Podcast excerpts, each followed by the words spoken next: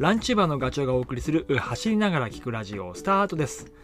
走るモチベーションがアップする内容を目指していきます。耳に情報をお届けすることで、えー、走りたい気持ちがスイッチオンになれば嬉しいです。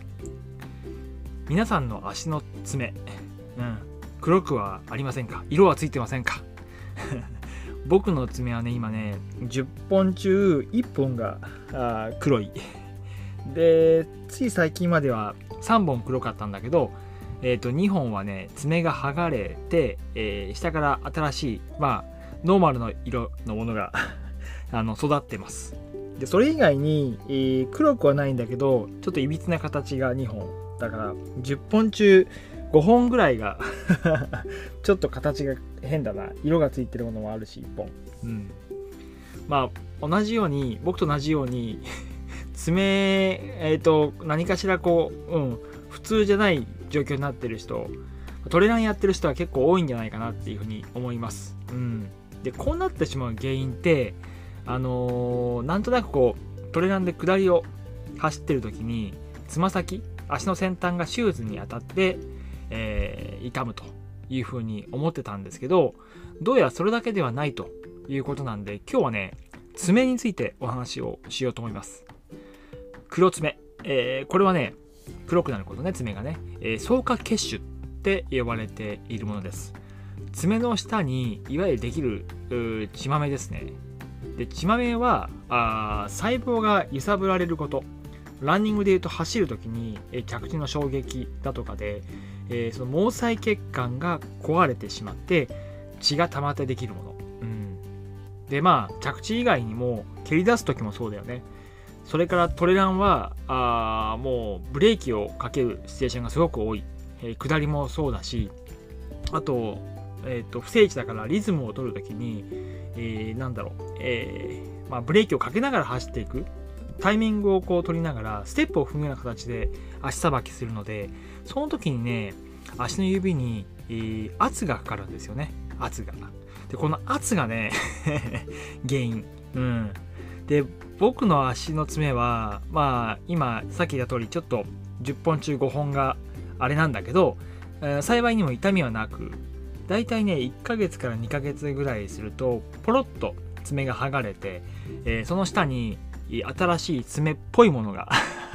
できてます。形は良くないけどね。それが 育っている感じかな。で、触ると少しくすぐったいような、うん。えー、そんな様子です。ただ、あの、最悪の場合はね、痛みが出たりとか、走ってる最中に違和感がある。うん、そういう場合はちょっとね、えー、やばいよね。特にロングレースなんかで発生しちゃうと、もう前に進めないっていうか、足がほんと止まる。で僕もね一度経験があるんだけどその痛みが出た時があって、えー、山の下りのシーンもう本当にね、えーと、ズキズキして足を着地するたびに痛みが来るんですよねだから本当慎重に一歩一歩降りていったことを覚えています。でロードのフラットに入ってももう全然蹴れないんですよ痛くて、うん、そのぐらいね爪だけど 爪なんだけど、えーと走りに影響が出てくる。うん、じゃあ爪を痛めないようにすればどうすればいいんだよっていうことなんだけどあのー、まあ、さっきも言ったけどそのトラブルの原因は足の指にその圧がかかる。その圧はブレることによって発生するんですよね足の指が。だからシューズが足にしっかりと合っていればサポートしてくれるんですよシューズの機能が、うん、ただやっぱりブレてしまうっていうことがやっぱりトレーナーやってるとすごく多くて特にさっきも言ったけど下りでねえっ、と足がずれる前の方にずれていくからやっぱりワンサイズ上の方が良いってね故に言うんだけど、まあ、それはあながち間違ってないと僕も思いますが逆に大きすぎちゃうと前には当たらないけど足は足はブレるんですよね。指は足の指は。でそうするとやっぱりどうしてもギュッてギュッてやっちゃうんで。で、まあ、参考までに、うん、僕はね、えー本当に何だろう3年ぐらい34年ぐらい前まではあのワンサイズ大きいものをやっぱりトレランシューズでは選んでたんだけど最近はね、えー、ぴったりサイズにしてますね。で僕の場合足の甲が広いってこともあって、えー、メーカーを特定してます。うん、このメーカー特定するまでも 結構時間がかかったんだけど今相性がいいのはナイキのテラカイガーっていうモデルだったりとかホカオネオネのワイドタイプっていうもの、うん、チャレンジャーっていうシリーズ入ってますけどそのワイドタイプはすごく相性がいいですね。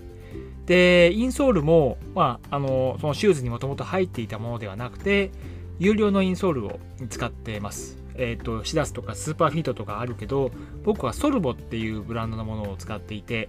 えー、インソールはシューズを変えたとしてもナイキのシューズでも他のシューズでも、えー、インソール入れ替えながら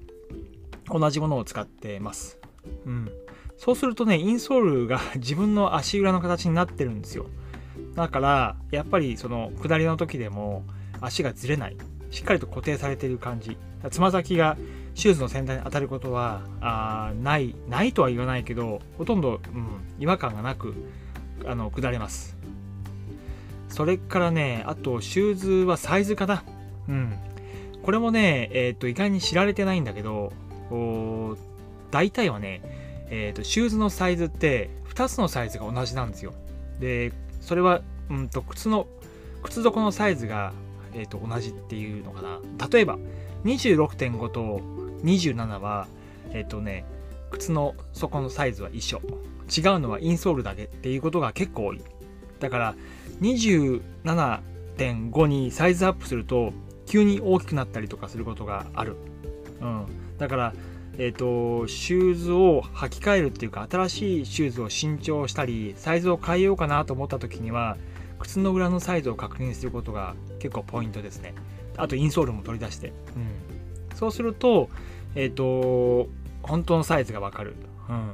本当にね、0.5センチだけど、型が大きくなると ワンサイズ以上、なんかでかい感じがすると思います。うん。で、あと、注意しなきゃいけないのは、同じメーカーでも、そのモデルによって形が違うってこともあります。例えば、ナイキで言うと、テラカイガーっていうシリーズと、あと、ワイルドホースっていうシリーズが、同じトレランシューズカテゴリーであるんだけど、やっぱりね、履くと感じが違うんですよ。で、これは、ロードシューズとトレランシューズも一緒。うん。で、ロードで履いてるシューズの、えっ、ー、と、サイズで、トレランシューズの同じサイズを履くとやっぱり違ったりとかするのでたとえそれが同じブランドだとしても、うん、本当に要注意ですね。爪トラブルの原因になると思います。あと防ぐためにはソックスか、うん、これもラウンド型の、まあ、いわゆる普通のソックスの形じゃなくて、えーと、と5本指タイプがいいかなって僕は思います。そうすることで5本の指がパッとこう開いて地面をしっかりとグリップする、うん、で両隣の指との接触、まあ、接してはいるけど、なんだろう、えっと、直接は触らないから、他の指の影響を受けにくい、ブレる影響を受けにくいっていうことと、そのブレたとしても5本の指でこう分散できるような感じがする。うん。故にちょっと5本指はおすすめかな。うん。で、あとはね、うんと、爪の切り方 これも意外に大事なんだよね。で、なんとなく爪って湾曲になってるから、それに合わせて、えっ、ー、と、両角をこう、綺麗にカットする。そうすると見栄えはいいんだけど、その切り方だとね、あの、肉が入り込んで痛みの原因になる可能性があるので、えっ、ー、と、まあ、理想はだよ、え、ー、と、上の部分まっすぐに切る方がいいです。そうすると爪の両端がしっかりと角を作ってくれる。うんと、なんだろう、押さえになるので、えー、肉が食い込みにくくなります。うん。まあ、ちょっとしたことだけど、それも、うん、大事だなと思ってます。だから、ロングレースがある時には、あ爪切る時結構注意して切ってますね。はい。まあ、今回はちょっと爪について話をしました。で爪のトラブルは、その、何？えっ、ー、と、足の指がずれることによって起こることが多いだから自分の形に合ったシューズをセレクトしてシューズの持つ力を、えーと、できる限り活用する。そして5本指ソックスを履いてズレ防止をすることは有効かなと。で 最後に話した通り爪の切り方っていうのも上の部分はまっすぐ切った方がいいよっていう感じですね。はい。まあちょっと爪なんだけど大事です。今回のお話がね、少しでも参考になれば嬉しいです。それではまた次回の放送でお会いしましょう。ガチョウでした。バイバイ。